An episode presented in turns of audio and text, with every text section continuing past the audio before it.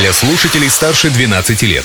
Колесо истории на Спутник эф эм. Большой привет вам, солнечный. Юлия Санвердина на связи, а значит, следующие пару минут проведем, рассматривая самые значимые и интересные моменты этой даты. третьего декабря. Праздник дня. Сегодня отмечается множество праздников. День юриста, специалиста три дэ-графики, Международный день инвалидов.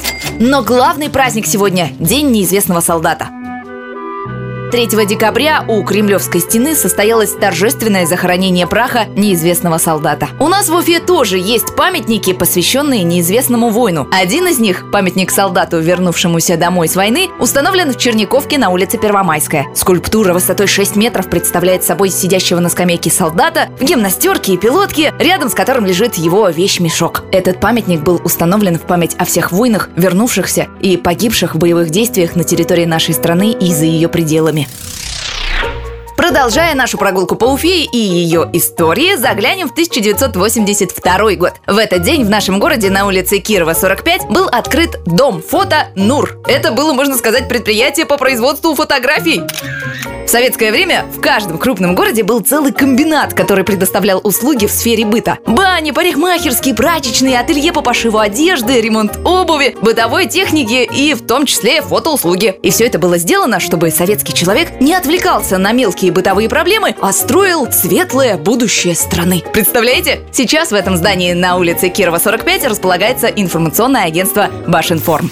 Изобретение дня. Новый способ информирования появился сегодня. третьего декабря тысяча девятьсот девяносто второго года состоялась первая в мире передача эс эм эс-сообщения.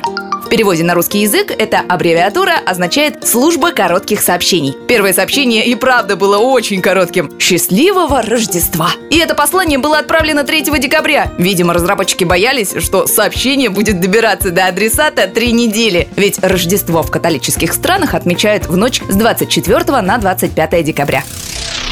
Ну и напоследок, в этот третий день декабря желаю вам быть как Оззи Осборн, британский рок-музыкант и певец, у которого сегодня день рождения.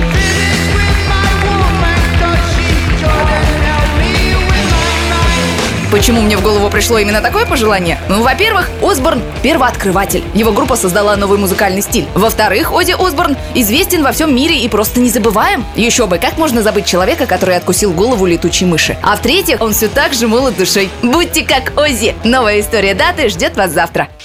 Колесо истории на Спутник эф эм.